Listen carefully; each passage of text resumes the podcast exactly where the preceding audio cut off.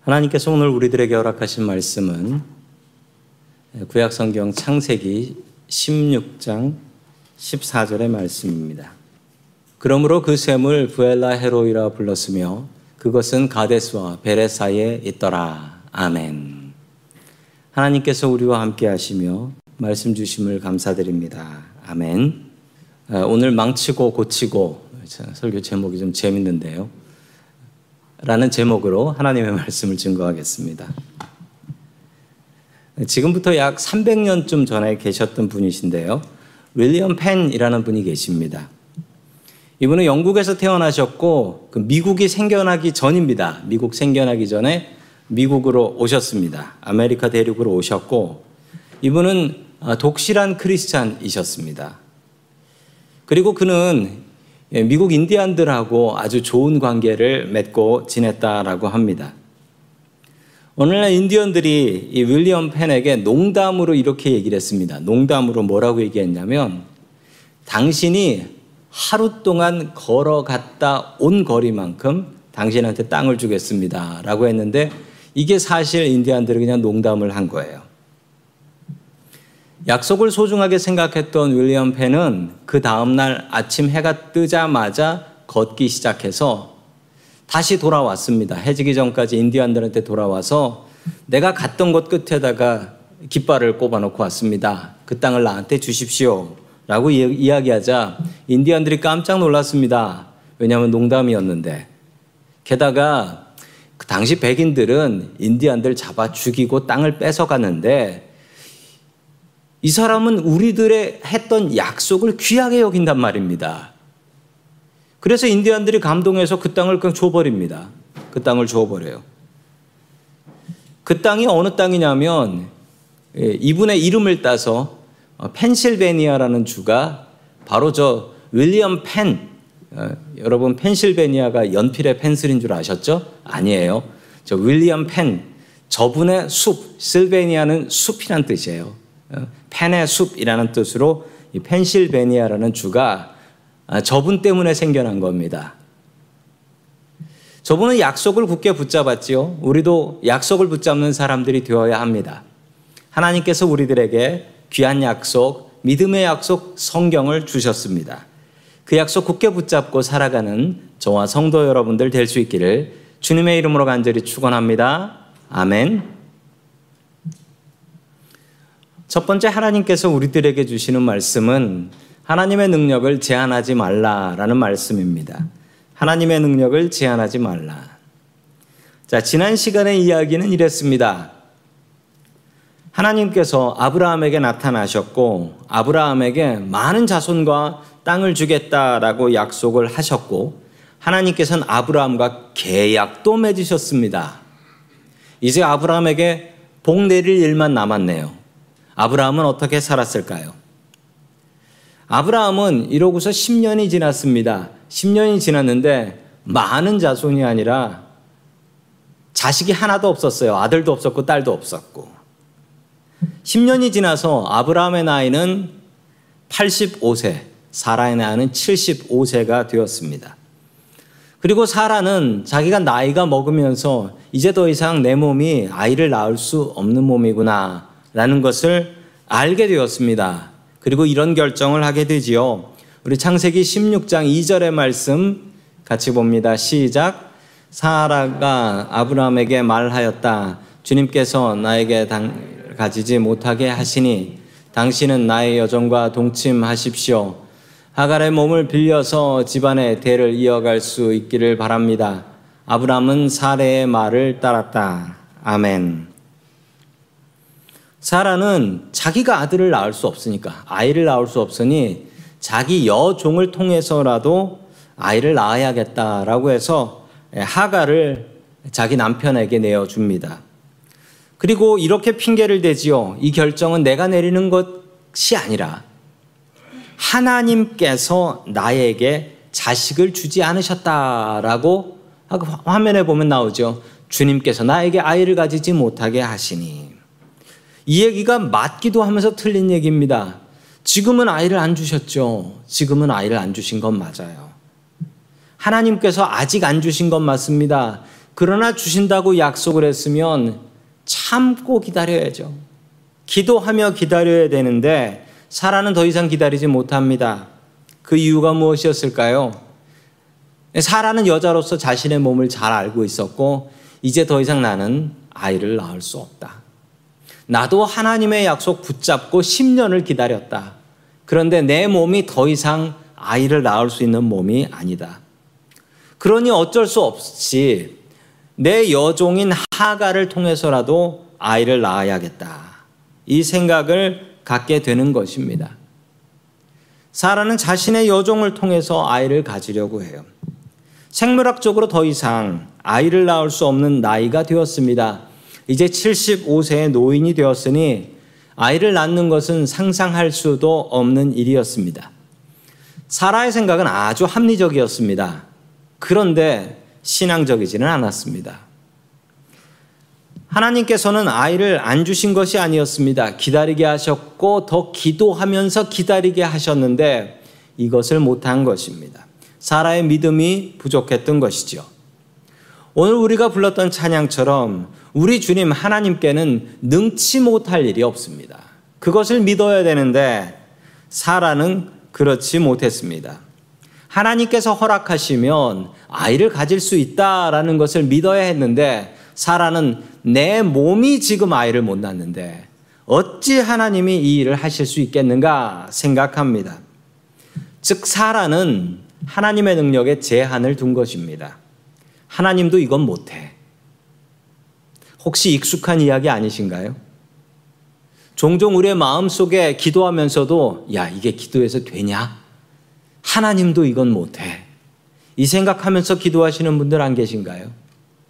성도 여러분 그러지 마십시오. 하나님의 능력을 제한하면 나만 손해이고 나만 얻을 것을 못 얻게 되는 것입니다. 어느 한인 부부가 계셨는데 이분들의 소원은 평생 소원은 어, 크루즈 타고 알래스카 가는 것이었습니다. 이분들이 평생 돈을 모아서 그 비싼 크루즈 표를 샀습니다. 크루즈 표를 사고 여행을 가, 갔다가 이제 알래스카 갔다가 다시 돌아와서 다들 즐겁고 행복하게 내리는데 이 부부만 시무룩하게 시무룩하게 슬프게 내리는 거예요. 그래서 옆에 있는 사람이 물어봤습니다. 아니 당신들 뭐, 뭔 일이 있습니까? 왜 이렇게 얼굴이 어두워요? 라고 하니까 이분들이 이렇게 얘기하는 겁니다. 뱃값이 저렇게 비싸니 밥값은 얼마나 비싸겠어요. 그래서 햇반에 김치만, 김만 한 달 먹고 버텼어요. 다시는 크루즈 안 탈 거예요. 크루즈는 밥값이 포함되어 있습니다. 그것을 모르고 햇반에 김으로만 한 달을 버티다 내리신 거예요. 이분들이 왜 그러셨습니까? 누가 옆에서 크루즈에선 밥값 내야 돼요. 이렇게 얘기한 사람 아무도 없었어요. 스스로 그렇게 생각한 거죠. 스스로 제한을 둔 거예요. 그러니까 우리는 햇반과 김으로 버틴다. 김치는 냄새나서 안 된다. 이러면서 한 달을 버티신 겁니다. 스스로를 제한하면 자신만 손해입니다. 하나님의 능력을 제한하지 마십시오. 사라는 하나님의 능력을 제한했습니다. 물이 없는 무인도에서 마실 물을 어디서 구할까요? 물이 없는 무인도에서 바닷물을 퍼먹을 수 없으니까 유일한 마실 물, 식수는 하늘에서 내리는 비랍니다. 비가 많이 내려요. 그런데 그 비 중에 얼마를 내가 마실 수 있을까요? 마실 수 있는 양은 내가 그 비가 왔을 때 그 비를 담을 수 있는 그릇의 크기입니다. 내가 비가 올 때 그 그릇의 크기만큼 물을 받아서 그 물을 마시고 쓸 수 있습니다. 성도 여러분, 이 그릇이 무엇이냐면 우리에게는 믿음이라는 그릇입니다. 하나님의 능력은 한도 끝도 없이 크십니다. 그런데 그 큰 하나님의 능력을 우리가 얼마만큼 받을 수 있냐고요? 우리의 믿음만큼 받을 수 있습니다. 성경은 그렇게 이야기합니다. 믿고 기도하며 기다려야 됩니다. 믿고 기다려도 안 되는 경우가 있습니다. 사라를 보십시오. 이렇게 노인이 됐는데 아이가 안 생기지 않습니까? 그러나 하나님의 시간은 다릅니다. 그러니 우리는 믿고 기도하며 기다려야 하는 것이지요. 우리는 큰 믿음 갖고 살아야 됩니다. 우리 옆에 계신 분들에게 이렇게 축복하시죠. 큰 믿음 갖고 삽시다. 큰 믿음 갖고 삽시다. 하나님을 우습게 생각하지 마십시오. 큰 믿음 가지십시오. 하나님은 우리가 갖고 있는 문제보다도 훨씬 더 크신 하나님이십니다. 기도 응답 못 받았다고 포기하지 마십시오. 그건 우리를 더욱더 기도하게 훈련시키시는 것입니다. 우리의 믿음이 더 커지도록 훈련시키시는 것입니다. 하나님의 능력에 제한을 두지 마십시오. 우리의 삶의 여러 영역을 열어 놓으셔야 됩니다. 하나님께서 역사하실 수 있도록 하나님께서 변화시킬 수 있도록 큰 믿음 있으시면 우리의 삶도 크게 변화될 수 있습니다. 큰 믿음 갖고 살아갈 수 있는 저와 성도 여러분들 될 수 있기를 주의 이름으로 간절히 축원합니다. 아멘. 두 번째 마지막으로 하나님께서 우리에게 주시는 말씀은 우리가 망쳐도 하나님은 고치신다라는 말씀입니다. 우리가 망쳐도 하나님은 고치신다. 사라의 여종 하갈은 이집트 사람이었습니다. 하갈은 아브라함의 아이를 임신하게 됩니다. 하갈이 아이를 임신하는 것을 보면서 사라는 모욕감을 느끼게 됩니다. 아이를 못 가진 게 남편 탓일까 내 탓일까 고민했는데 아니 하녀를 자신의 여종 하갈을 주고 나니 하갈이 바로 아이를 가지게 돼요. 그러면 누가 문제입니까? 나 때문에 아이가 안 생겼던 거구나. 사라는 좌절하게 됩니다. 계속해서 4절의 말씀 같이 보겠습니다. 시작. 아브라함이 하갈과 동침하니 하갈이 임신하였다. 하갈은 자기가 임신한 것을 알고서 자기의 여주인을 깔보았다. 아멘. 하갈이 자기 여주인을 깔보았습니다. 그 깔본 이유는 무엇일까요? 이제 더 이상 하갈은 여종이 아니기 때문입니다. 주인의 아이를 가지게 되었으니 이제 종이 아니라 첩이 되는 겁니다. 첩이 되는 거예요. 그리고 사라는 지금 아이를 못 낳습니다. 여자로서 아이를 낳을 수 없고 자기는 아이를 낳을 수 있는데 만약 이 아이가 아들이라면 이 아이는 상속자가 됩니다. 이제 인생 평겁니다. 그러니 자기 여자 주인 사라를 깔보기 시작했다라는 것입니다. 그러자 사라는 이렇게 반응하지요. 5절 말씀입니다. 시작. 사례가 아브라함에게 말하였다. 내가 받는 이 고통은 당신이 책임을 지셔야 합니다. 나의 종을 당신 품에 안겨 주었더니 그 종이 자기가 임신한 것을 알고서 나를 멸시합니다. 주님께서 당신과 나 사이를 판단하여 주시면 좋겠습니다. 아멘. 자꾸 문제가 커집니다. 사라가 남편한테 가서 억울합니다. 그러면서 책임지라는 거예요.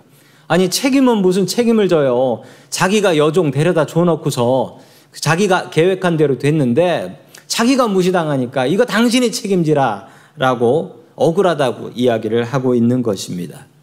그러자 아브라함은 이렇게 이야기합니다. 6절입니다. 시작. 아브라함이 사례에게 말하였다. 여보, 당신의 종이니 당신 마음대로 할 수 있지 않소. 당신이 좋아 그에게 하기를 바라오. 사례가 하갈을 악대하니 하갈이 사례 앞에서 도망하였다. 아멘. 아브라함이 정확하게 판정을 내려줍니다. 예, 하갈은 첩이 아니고 당신의 종이다. 종이다. 당신 마음대로 할 수 있다. 첩이 아니다. 종이다. 당신 마음대로 할 수 있다라고 하니까 그때부터 사례가 하가를 괴롭히기 시작합니다. 너무 학대가 심해가지고 뭐 어떤 학대였는지 모르지만 이 여종이 도망가 버립니다. 도망가 버려요. 도저히 못 견디겠어서 엄청나게 학대를 한 것 같습니다. 여기서 보는 아브라함의 모습은 어떻습니까? 아브라함은 아내를 지극히 공경하는 아내의 말을 잘 듣는 공처가입니다. 아내의 말을 너무나 잘 들어요. 뭐 아내가 시키는 대로 다 합니다. 그냥 그대로 순종해요. 하나님의 말씀에 순종해야 되는데 아내의 말씀에 순종하다가 이렇게 사고가 자꾸 자꾸 커지게 되는 것입니다. 아들 셋 키우는 집이 있었답니다. 그 집에 엄마가 어느 날 장난감을 밖에서 사왔는데 딱 한 개만 사온 거예요. 왜 그랬는지 모르겠어요. 한 개를 사와가지고 그 장난감을 아이들에게 주면서 잘 싸우지 말고 가지고 놀아라 라고 부탁을 했습니다. 이 부탁 들을까요, 아이들이? 절대 안 듣죠. 남자아이들인데. 막 서로 싸움판이 난 겁니다. 서로 갖고 놀겠다고. 그러자 엄마가 막 소리를 지르면서 너희들 제일 엄마 말 잘 듣는 사람한테 이거 그냥 줄 거야 라고 얘기를 했습니다. 그러자 아이들이 시무룩해지면 얼굴이 시무룩해지면서 엄마를 보면서 이렇게 얘기했습니다. 그럼 아빠 주세요 라고 했어요. 아빠가 제일 말을 잘 들어. 공처가예요. 사람 따라가지 마십시오. 아브라함이 왜 이렇게 고생을 하냐고요? 사람 따라갔으니까. 사람 따라갔으니까. 그 여자분들이 이런 얘기 많이 하세요. 뭐라 그러냐면 여자 말을 들어야 집안이 평안해. 아, 저는 반대합니다. 주님 말씀을 들어야 집안이 평안합니다. 저는 분명히 그것을 믿습니다. 오늘 말씀도 그렇습니다. 아브라함이 사라의 말을 듣고 그대로 따라갔더니 책임지라고 하고 뭐 학대하고 종은 집을 나가버리고 이거 뭐 아이는 가지게 됐으니 이거 어떻게 할 거예요? 성도 여러분, 사람의 말보다 하나님의 말씀이 먼저입니다. 나는 하나님의 말씀만 듣겠다. 아니요. 사람 말도 들어야죠. 그러나 먼저 무엇을 들을 것인가? 이걸 생각하십시오. 하나님의 말씀이 먼저입니다. 하나님의 말씀을 따라서 살 수 있기를 주의 이름으로 축원합니다. 아멘. 자, 계속해서 8절의 말씀 봅니다. 시작.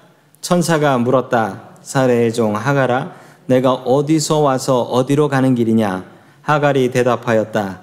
나의 여주인 사례에게서 도망하여 나오는 길입니다. 아멘.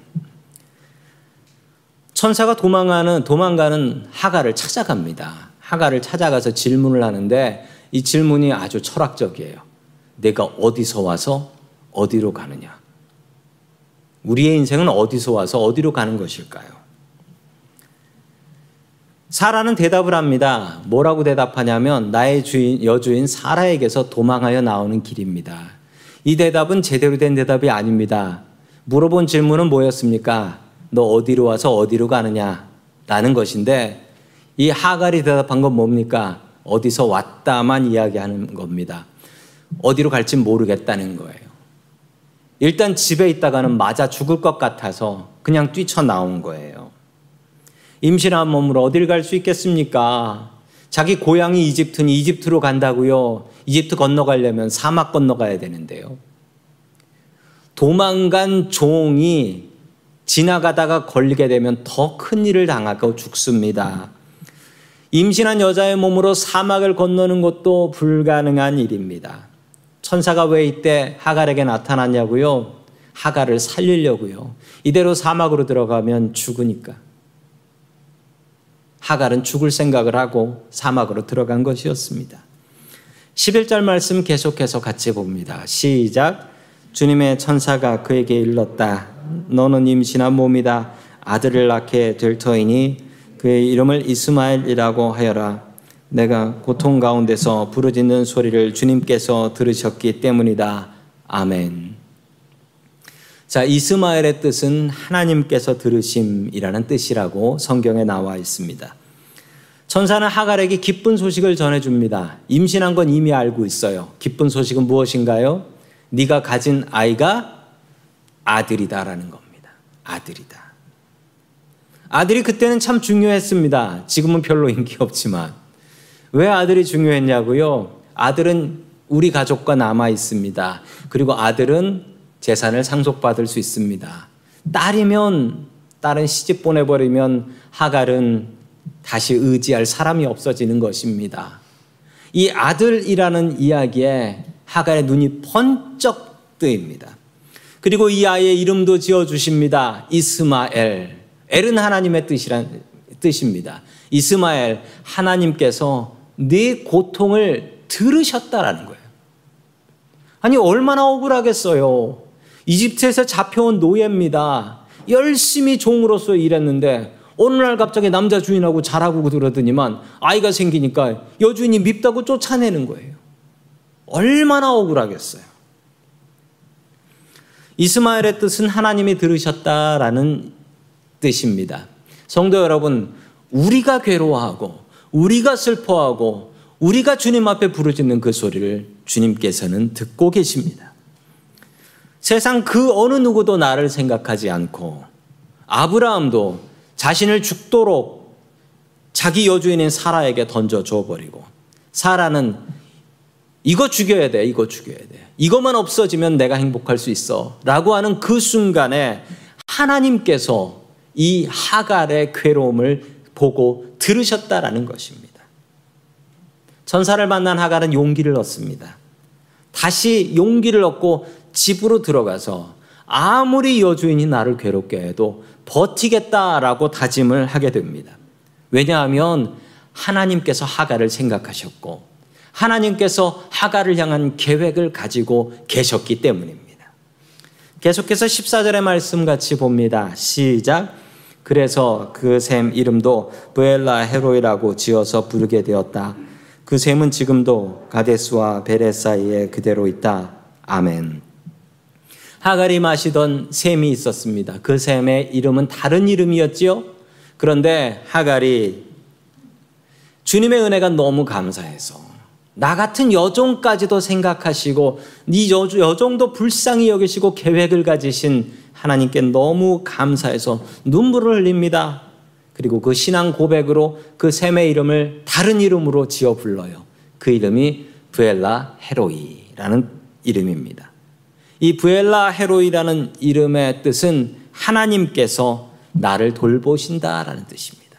나를 보시는 살아계신 분의 샘이라는 뜻입니다. 하갈의 하나님이 우리의 하나님 되십니다. 힘겨운 인생 속에서 하나님께서 우리를 돌보고 계십니다. 내가 아무리 괴로운 삶을 산다 할지라도 그 삶 속에서 하나님께서는 나를 보고 계시고 불쌍히 여기시고 나를 구하실 계획을 이미 가지고 계시다라는 사실입니다. 오늘 부르셨던 찬양 참 좋아하는 찬양인데요. 내가 믿고 또 의지함은 내 모든 형편 다 아는 주님. 이게 우리의 신앙의 고백이 되어야 됩니다. 주님께서 나의 상황을 알고 계십니다.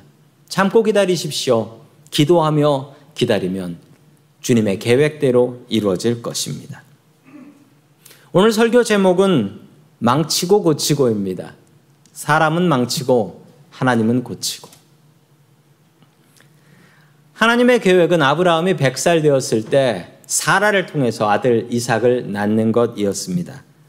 그런데 아브라함과 사라는 너무 믿음이 없어서 사고를 치지요.